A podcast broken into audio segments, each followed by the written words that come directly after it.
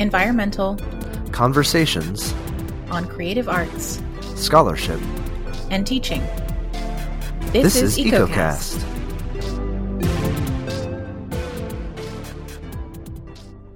Hello, and welcome to EcoCast, the official podcast of the Association for the Study of Literature and Environment.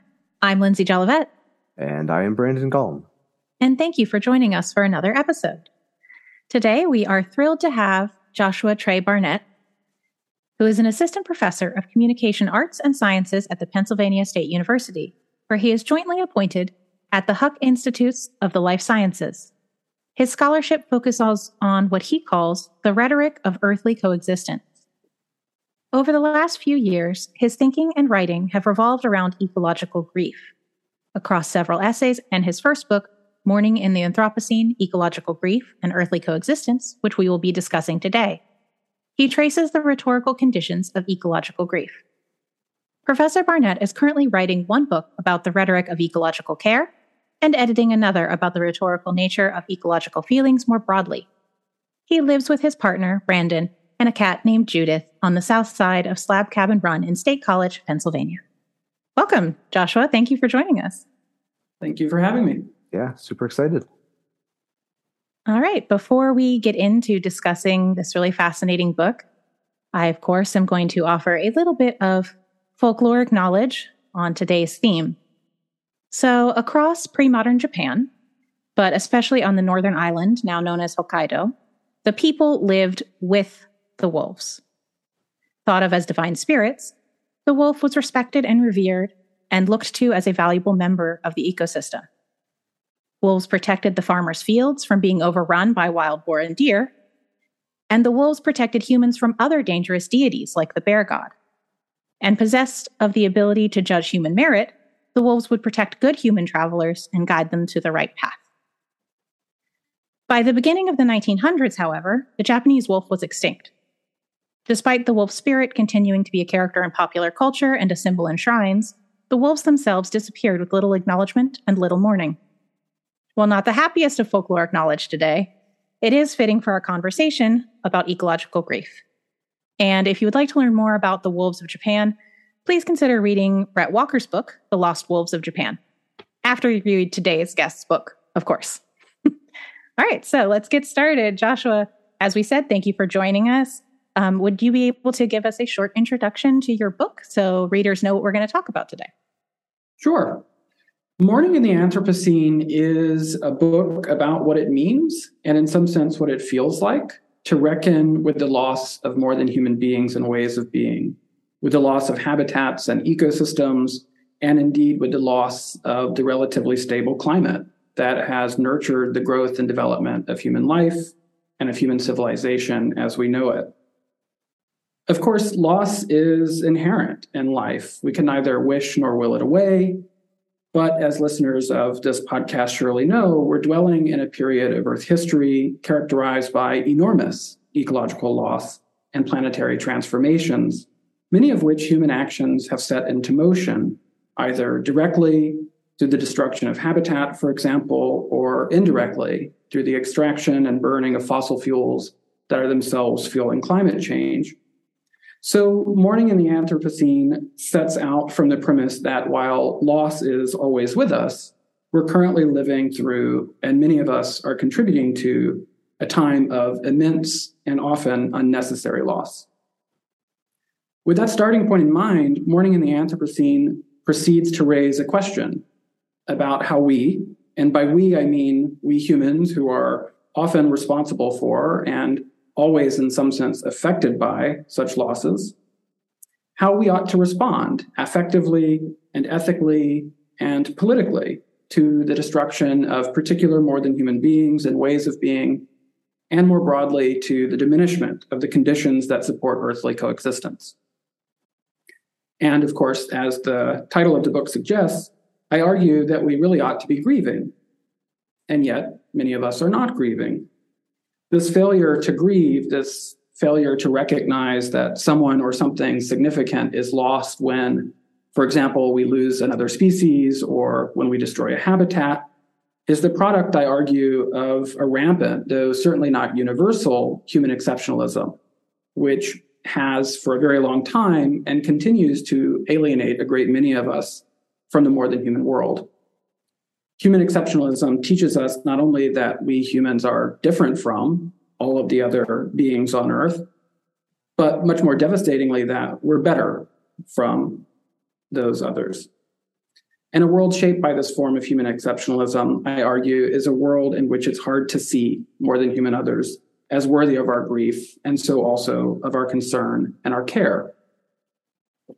So, if human exceptionalism alienates us from the more than human world, making it more difficult for us to see other animals and plants and landscapes and ecosystems as worthy of our grief, the question then becomes, for me anyway, how we might push back against this alienation and instead cultivate connections across difference. So, the argument that I make in the book is basically that what many scholars now call ecological grief is neither natural nor inevitable, at least not in any simple sense. Ecological grief is rather a capacity that has to be cultivated. And so, what I try to do throughout Mourning in the Anthropocene is to identify and think through some of the cultural and rhetorical practices that render us individually and collectively more capable of grieving beyond the human. In particular, I argue that naming practices enable us to anticipate losses to come, that particular archival practices reveal otherwise imperceptible losses, and that practices of visualization can help us to imagine past, present, and future losses. All of this cultural work is important because grief, although often painful, also opens paths toward healing. Grief is, we might say, a symptom of connection if not of love. When we grieve, our connectedness is reflected back to us. And so, striving for a world in which we grieve the loss of more than human others is actually a way of striving for a world in which we are and in which we feel more connected to, more bound up with, and perhaps even, this is the hope of the book, anyways, perhaps even more responsible to the plurality of beings and ways of being with whom we share this earth. Thank you so much for that great explanation. Yeah, awesome. Um, I, one of the things I, I, I was kind of uh, thinking about as you were talking there is um, I'm, I'm, I'm wondering or curious if there's um, if like, through your research, do you did you know or, notice if there were moments in which uh, we have examples of of people who do uh, you know there there are moments where we're mourning right? The, like the, the loss of a species or something like that. Um, but other moments where you know in the same way that like i think we kind of uh, we have hierarchies for you know things that we keep as pets versus things that we eat as food versus right? Uh, and i'm so i'm curious i guess if, if you find similar hierarchies in terms of that grief because um, i think the thing that stands out to me is something like um, you know pictures of like the polar bears like that are like um, you know withering away because they can't find food and they're you know um, you know these kind of uh, very images that that are designed to kind of evoke this idea of loss and grief. And something like that we see and we're like oh my gosh that poor polar bear. But like you know the countless species that are going extinct of insects and you know all these other things that were are not actually shown to us. Um, i'm curious if you if you see those hierarchies you know at play at all in in our relationship to that grief and loss? Thanks for that question, Brandon. Um, this is reminding me of something which Aldo Leopold actually said in uh, his 1949 book, A Sand County Almanac. And in, in that book, he says that we grieve only what we know, right? We grieve only what we know. And so, in some sense, the book is attempting to think through the ways in which we come to know various others, right? More than human others. And so uh, I think part of it has to do with proximity and distance. You mentioned pets, right? Or um, the sorts of companion animals with which we share, uh, with whom we share our homes, our yards, our local communities, right? It may seem easier in many senses to see those particular beings as worthy of our grief in ways that it's much more difficult to see uh, beings and ways of being that live in other places or that have lived in other times, right, as similarly grievable. I think too there is a relationship here between scale, right, and your your example of insects, right. uh, I think is really quite important. Some of the work that I've been doing uh, over the last year and a half or so has actually been focused on a couple of different insects. One is the woolly adelgid, the hemlock woolly adelgid, and the other is the spotted lanternfly, both of which are so-called invasive species in eastern North America. And um, the ways in which those two species have been constructed right, in popular discourse makes it incredibly difficult to see either one as worthy of grief, much less of concern or care. So the hierarchies that you're talking about are very much present with us when we think about questions of grief and mourning. And part of the question for humanistic scholars, especially those of us interested in environmental ethics, is to think about the ways in which we might begin to dissolve those hierarchies long enough that we might question them, right? Why is it that we find it so much easier to grieve either for our pets or even for charismatic megafauna like the polar bears that you mentioned than it is for these other beings, right, which are very much part and parcel of our everyday lives, but which are maybe small, right, or deemed insignificant within the popular imaginary. Mm, that's an excellent answer. And I think gives all of us a lot to think about in terms of what animals we're scared of versus which ones we think are cute versus which ones we think are majestic and how that affects our affect specifically about them and the sort of grief that can come from them not existing. Which, speaking of the idea of not existing, I'm curious if you consider yourself part of the sort of extinction specialist category, because I think your work is discussing much more than that as well in terms of grief and death that don't necessarily necessitate extinction. It's more and more than that. Mourning is more than just loss completely. What do you think sort of the role extinction plays is in your work and in our understanding of ecological grief? Thanks for that question. I certainly didn't set out uh, on this project thinking that I was going to be contributing to extinction studies, which in retrospect seems a little bit naive, right? Because, of course, a book on ecological grief is inevitably going to um, intersect and interface with the question of extinction. Um, it's not uh, an accident that the cover of the book includes an image of two passenger pigeons, right, which is an extinct species of bird uh, that long dwelled in North America. So, um, the question of extinction, I think, is a really interesting one because it forces us to think about the relationship between individual living beings and what we usually call species, but which we might also call ways of being or life ways to invoke um, one of Thom van Dooren's phrases. When an individual living being perishes, we call this death, right? And when a way of being ceases to be, we call this extinction. So, extinction, in other words, is the name that we give not just to the passing away of some particular life, which we might deem valuable or not, but rather to the unraveling of a whole way of life, which is also the unraveling of a whole host of relationships, which that way of life or way of being subtends or makes possible. So while extinction surely involves the deaths of many, indeed all, or presumably all of the individuals who comprise a particular way of being, extinction also involves something still more devastating, namely the diminishment of the present and future world. So when a way of being becomes extinct, it's not just an aggregate of individual living beings that leaves the world. Rather, to lose those individual beings in mass and in toto is also to lose the world making possibilities that that particular way of being is. Right? I'm reminded here of Deborah Bird Rose's notion of double death. Right? So, put simply, extinction robs us not just of living beings, but of worlds and of the relations that those worlds would have or could have sustained had that being uh, been allowed to survive.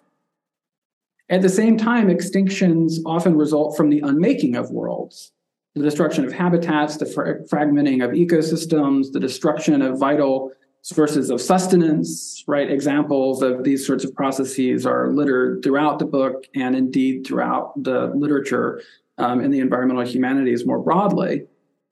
But the point is that extinction calls attention to the ways in which the world has been, in some sense, made uninhabitable, inhospitable, not to all, right, but to certain ways of being.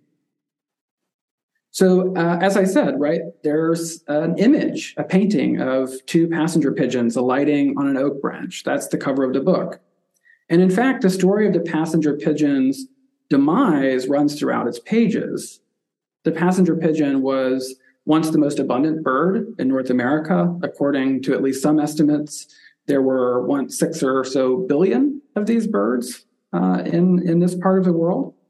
And in fact, there are many detailed accounts from as late as the last half of the 19th century in which denizens of the eastern United States recall seeing massive flocks, millions of birds that would sometimes take days to pass overhead, literally darkening the skies in the process. From our current vantage point, it's quite difficult, maybe even impossible for many of us to imagine such avian abundance. And yet, through habitat destruction and hunting European settlers decimated the passenger pigeon in a matter of decades. By the turn of the century, there were very few left, and by 1914, there were none left. The last passenger pigeon, who was named after Martha Washington, died in captivity in the Cincinnati Zoo on September 1, 1914. So we've lost the world of the passenger pigeon, and, it's been lost to us for more than 100 years. I mention the passenger pigeon because the story of its extinction reminds us, I think, of what is at stake in the unraveling of worlds. Passenger pigeons were, as Aldo Leopold once put it, a biological storm. He called them the lightning that played between two biotic poles of intolerable intensity, the fat of the land and its own zest for living. And so a world without passenger pigeons is not only a different world, it is in many senses a diminished world. And that's really, I think, what's at stake in extinction and why it matters so much, because extinction involves the diminishment of our common world. And in our own age, right, which has been called the sixth age of the mass extinction, the stakes for our common world could not be higher. Yeah, I, am uh, interested in your thoughts on uh, the the idea of de-extinction. Right, that I mean, there's a lot of um, conversations around that. I was I was just listening to a, a podcast uh, on my walk into school this morning um, that was talking. They're they're like really close uh, to be able to. I, they're to bring back the dodo, um, and so uh, you know this is you know I, I think the I think if if the passenger pigeon is is is uh, often thought of an extinction, I think the dodo bird is is right up there with like if if you ask somebody, you know, that kind of quick recall. Um, and so I'm just I guess I'm curious, right? Because I, I have I think I have complicated feelings about it because um, you know the science nerd in me is like fascinated by it and it, it's remarkable that you know we've figured out a way to do this. Um, but i think the other part of me is similar to like the people who keep defaulting to like well i'm not going to i'm not going to worry about changing my behaviors or i'm not going to worry about you know doing this or that because the scientists will figure it out. The science like with global warming and climate change it's just like eh, science will figure it out. So we don't need to, to make systemic changes right now because science will do it. Uh, and so it, I, I think there's a kind of a similar parallel there where we're talking about this this kind of um, lack of of care right in this world that we're losing uh, whether it's the species or the actual world. Um, so yeah i guess i'm just i'm curious on uh, just to hear your take and thoughts a little bit on on you know de-extinction. Yes i have thoughts. Um, so part of what's important about extinction as i said is that it, it diminishes our common world. The other thing that's really important about extinction is that it's final right? It's final. Um, and so, in many senses, um, you know, even as scientists claim to be very close to reviving particular species, in fact, the the living beings that they would be bringing back into the world are not quite like um, the species. They may be very close, genetically speaking, Um, but it, it is, in some sense, impossible, right, to bring back the passenger pigeon. We can construct a we can construct a species that is very similar and that might function in very similar ways within ecosystems, um, but it's not exactly the same thing. And so I think remembering the finality of extinction is incredibly important. Um, part of what a thinking through of ecological grief and mourning invites really is a realistic grappling with the finality and the consequences and the magnitude of loss, right? This becomes especially important when those losses are the products of human action, right? Not of all humans equally, right? But of human action. Um, and de extinction, in some sense, I think, lets us off the hook. And I think we desperately need to keep ourselves on the hook. Here, here. I, I yes, the, yeah. excellent, excellent take. I could say a lot more, but that's I think that's enough. Thank you for answering that question. We know it's not something you necessarily deal with in your book, but it is a question that comes up, you know, in this whole conversation, and I think is very important in the entire um, conversation around responsibility. And I think your links of mourning and grief to loving and caring about something, and it is that connection that makes us want to grieve for something, and it does sort of even emotionally let us off the hook if we're like, we'll just recreate it in a lab. Like it kind of takes some, to me, it feels like it takes some of the weight. Yes, it can mentally remove some of the weight of connection, which is important for mourning. Yeah. And I think that's hugely dangerous. It's a it's a hugely dangerous precedent to set, right? If we can always presume that anything we push over the edge of extinction can be brought back, right? That we can pull it back up via some invisible rope, then we can sort of carry on business as usual, status quo. It's a dangerous road to go down, I think. Yeah, yeah, absolutely. I, am uh, this is kind of tangential, but but really so. Um, the the the paper that I'm I'm I've proposed for ASLE's conference this year. Uh, there's a new video game coming out uh, called Terra Nil, um, and it's a um, it's kind of like a civilization, you know, uh, you know, resource management type game. But the concept of it is that you're trying to uh, reclaim, you know, uh, wastelands, areas that have been decimated. Um, but what's interesting is that it uses all of this technology to do that, right? It's it's this it's a similar concept where it's like we're, um, you know, it's it's trying to the game itself is trying to challenge that notion of um, you know, uh, what a lot of those kind of civilization type games do, which is just like, give me all the resources, give me all the resources. But at the same time, it's not really. Uh, and I should say, I've only played the demo because the full game is not out yet. So my criticisms of it are still, you know, being worked out. But, um, you know, the same idea is that like this technology is going to save us. And so, um, the game is is try is trying to like kind of play the best of both sides. It's not really fully engaging with the actual problem, which is these systems that are just not being challenged, that are continuing to just have um, lasting and immense impacts on you know individual ecosystems and the the you know larger ones as well. Now it's my time to say here here.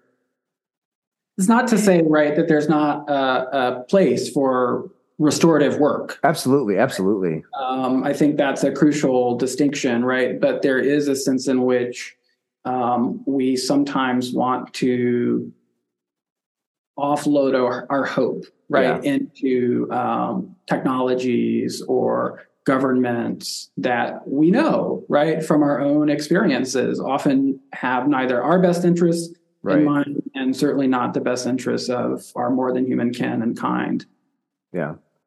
Speaking of systems and the systemic, let's talk a little bit about your chapters just because two of them, especially the naming and archiving chapters, to me, I think of those as systems and they can be um, problematic in their sort of systemic nature, at least like in my field, which is based in East Asian studies, the issue of archiving does come up a lot and what certain archives are.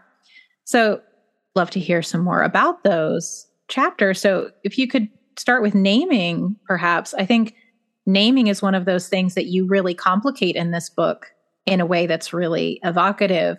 So if you could talk us through some more about the tensions between naming as a system that humans use to keep non-humans under our control versus sort of a stance you bring up where naming is a generative way to prepare ourselves for ecological mourning. If you could talk us through some of that.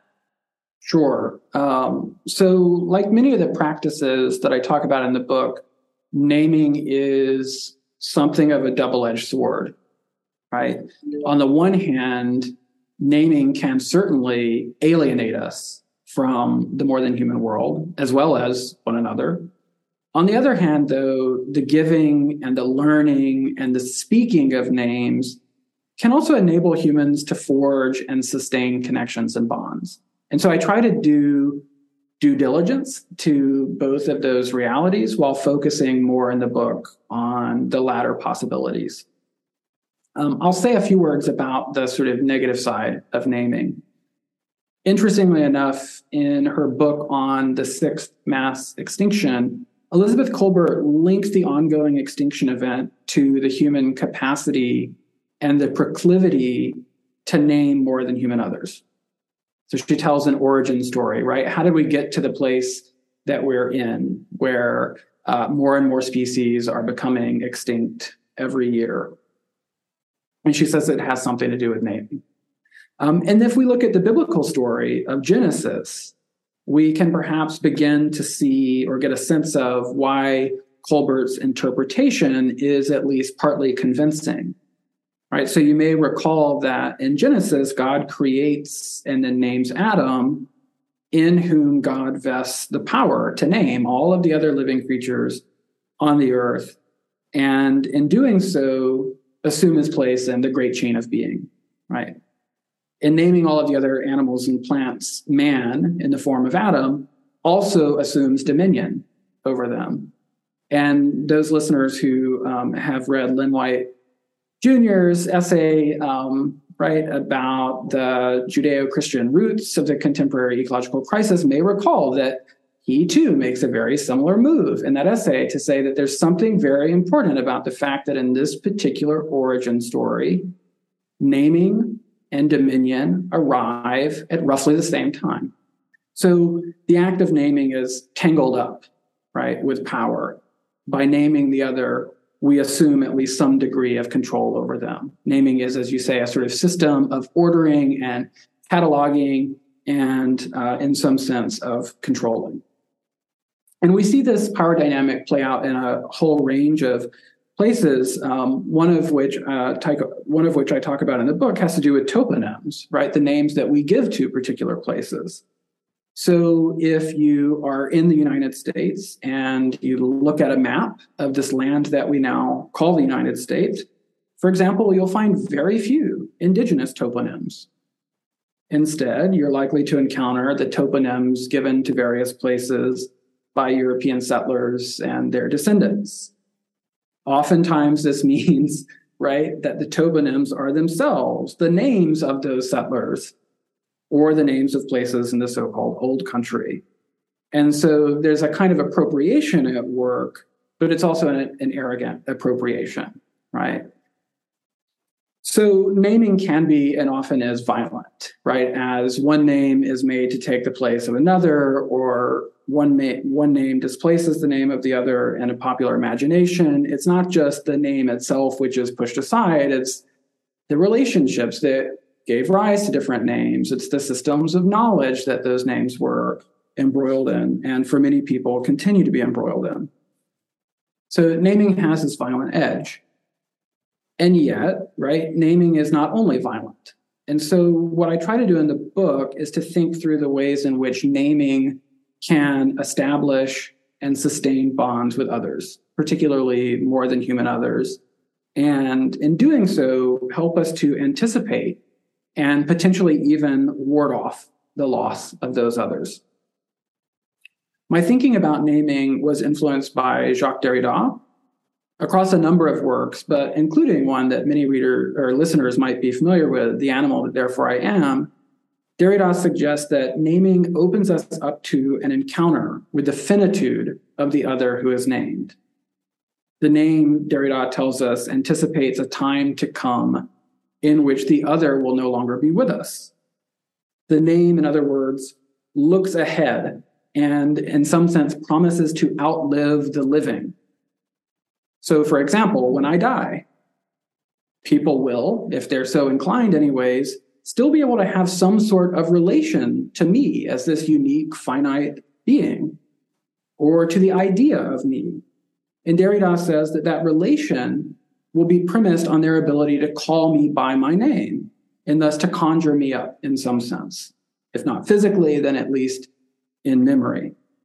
So Derrida moves from this insight to another insight about mourning. And in fact, he goes so far as to say that every act of naming foreshadows mourning. Every act of naming foreshadows mourning. By naming the other, we anticipate their loss and work in the present, he says, to stave it off. And in fact, the names that we give to others are part and parcel of this work of staving off their loss. Because even if we cannot prevent their physical loss, their death, by naming them, we can assure that they have a chance of living on in our memories. So we ensure them a sort of cultural legacy, right? Or a communal legacy. So we might then think about names as tethers to the other, right? That enable us to have certain kinds of relationships while they're living or with us in some sense, but which also enable us to sustain those connections even after loss. Thank you for that answer. I'm going to take this in a very specific direction. Um, so, considering all of that, including naming our connections to things and how our connection to things lives on through our naming, and specifically Derrida's piece of work that you were referencing. Would you be willing to tell us more about Judith, your cat, and how she might play into your thought processes? That's one of my favorite Derrida pieces, and I have cats. And naming and grief are things, of course, I think about with them as well. So I would love if you could share. I don't think about it because my, my cat is never going to die. It's going to live forever. exactly.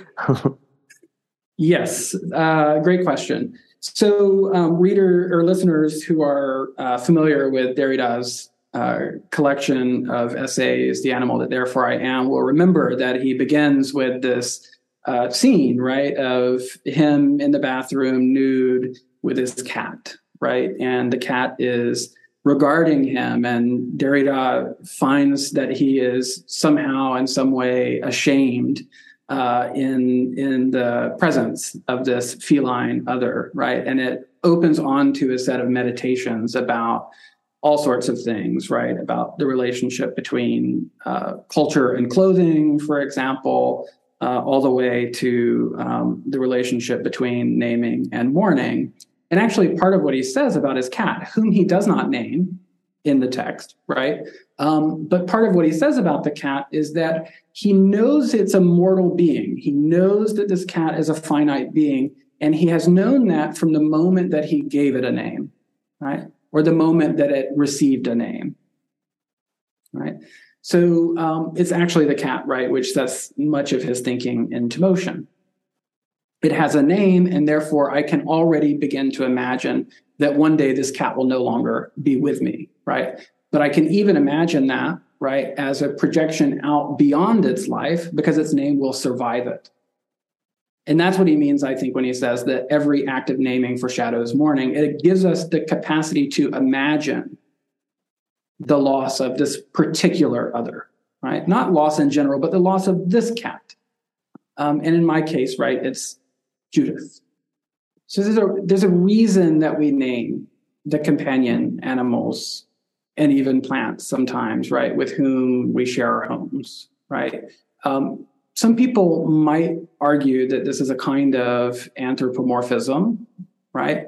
Um, and that therefore it ought to be something that we approach with a certain kind of skepticism. Um, but I think Derrida's example, uh, your own example, Lindsay, and certainly my own lived experience, right, is that part of what happens with the naming and through the repetition. And in fact, my cat has not one name, but hundreds of names. I think many people who live with companion animals have had the experience of sort of giving a new name every so often, right? Uh, riffing on uh, behaviors or just being, in our case, quite silly, right? Um, but it's that process of naming that helps to establish a certain kind of bond, right? That that in doing so, I recognize and I acknowledge in a daily and mundane sort of way that this is a particular being, right? It's a singular being, a finite being. It's not any cat, right? It's this cat, right? It's this cat. And that matters. That's not to say that the naming of species, for example, doesn't also similarly inaugurate right certain kinds of connections. In fact i argue that it does in the book. But there is something particular about the giving of personal names right that matters profoundly. It's not a surprise right that the one passenger pigeon that most people know about is martha right? Um, in the chapter on naming i talk about endlings which are the last living uh, organisms of a given species. And endlings are almost always given personal names right? I think that's not inconsequential. I think it's also not accidental. Yeah, that's a that's a really interesting point. I I'd never really kind of considered before the way that like yeah the the the ones you know that because they often end up like at a zoo or something the last you know remaining species of something and so yeah you're going to name that so that the people that are coming and um yeah and and that's that's i think also the interesting part is that they're they're finally connecting with that species at the end of its existence, right? They did not care about it at all until they were able to see it in this zoo because it's the, the last thing and it's been named. And so now they can make that personal connection to it. Yeah, it's it's the strange poignancy of one, right? It's the strange poignancy of one. When there's only one left, right? Suddenly it becomes something around which people gather. Awesome. Yeah. Well, I think, uh, yeah, I, you've given us a, lot, a lot to think about here. Uh, and certainly, I think a, a wonderful, uh, you know, kind of uh, tip of the iceberg moment into your book. So I, I, would highly encourage everyone to to check out the book. Uh, you know, to to you know get into some of the other details that you get into. So um, yeah thank you. But uh, it is time to to move to end on a roll. So i've got my 12 sided die here. I'm going to give it a toss and uh, whichever number comes up that's the question that we're going to ask you. So we have no oops i forgot to change my my list here. Uh, number three. What are you reading right now or what have you read recently that you think people should uh, check out for themselves I'll give you two books um, one that I recently finished, and one that I will probably finish reading tomorrow. The one that I recently finished was the late Deborah Bird Rose's Shimmer, which uh, tells the story of the flying fox in Australia. And the book that I'm reading now is by a fellow rhetorical theorist named Megan Eatman, and it's called Ecologies of Harm, which is really trying to think through the ways in which discourses, right, um, create worlds in which some beings and ways of being are exposed to harm and others are sustained. So I think it's a really powerful work that helps us to think through how the ways that we talk and create images and do public art uh, make the world more livable for some than others. Okay, awesome, great. Thanks for sharing those. I'll uh, I'll post a link to the you know publishers' websites or something for those on on the show notes. So yeah, check that check those out. All right, as we're coming to the end and with those amazing book recommendations, I would just like to ask Joshua if you would be happy to share um, any social media or contact information you might have so people can find you, find your book, find your future work, all that good stuff. Sure. Uh, listeners can find me on Twitter at Joshua T. Barnett, and I'm always happy to receive an email. My email is barnett at psu.edu. Right, awesome. And again, that stuff will also be in the show notes. So uh, please, uh, yeah, check out his work and uh, get get in contact with him if you enjoyed hearing about this. Uh, so thanks again for for joining us. This has been uh, great. I, I always feel like the ones were the you know real meaty were, were always like, oh man, we're out of time and we got so much more to talk about, and uh, the time just just runs away from us like it like it always does. So um, yeah, thank you, and uh, thank you all for listening. This has been another episode of ASLE EcoCast. Um, if you have an idea for an episode, either you want to feature your own work or there's somebody you would like for us to reach out to, you can get a hold of us. Uh, so our Twitter is ASLE underscore EcoCast. Uh, there's also a uh, link tree on there that you can use to for, fill out our form for submitting your proposal. You can also email us at asle.ecocast at gmail.com. If you enjoy listening to EcoCast, you can help us reach a larger audience by liking, sharing, and tweeting about today's show. Thank you for listening, and we'll see you all next time. Bye. Bye bye bye bye.